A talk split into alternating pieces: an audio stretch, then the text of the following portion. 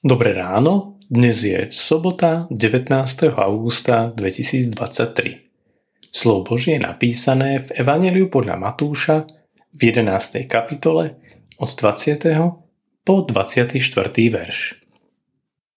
Na to začal karhať mestá, v ktorých urobil väčšinu svojich mocných činov, pretože sa nekajali.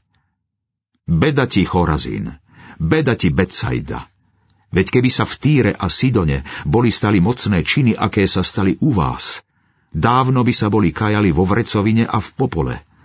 Avšak hovorím vám, v deň súdu bude ľahšie Týru a Sidonu ako vám.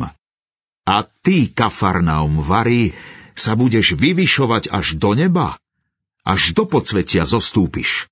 Veď keby sa v Sodome boli stali mocné činy, aké sa stali v tebe, bola by pretrvala až dodnes.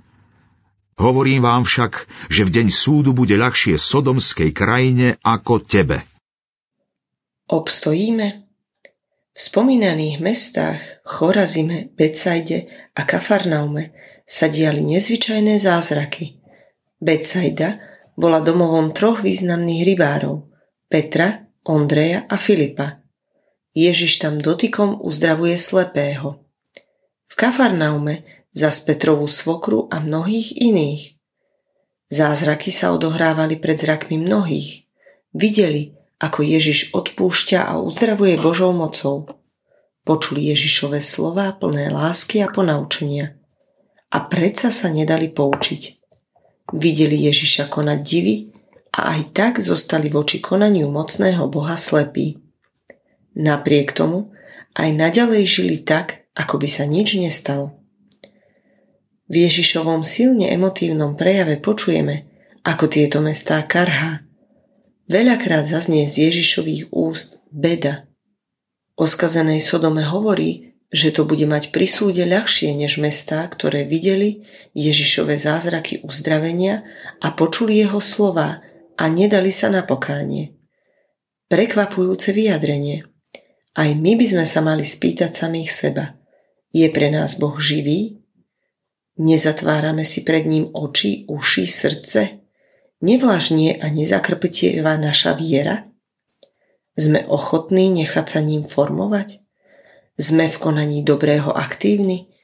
Pripúšťame, že potrebujeme nápravu v myslení a konaní? Súdny deň sa blíži. Obstojíme? Čas ešte stále hrá v náš prospech. Ešte máme čas na pokánie, odpustenie, zmenu myslenia a konania.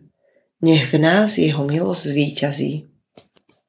Drahý Bože, prosím ťa, dotkni sa môjho srdca, aby precítilo hĺbku Tvojich slov. Dotkni sa mojej mysle, aby prehodnocovala. Dotkni sa mojich očí, aby videli podstatu hriešnosti.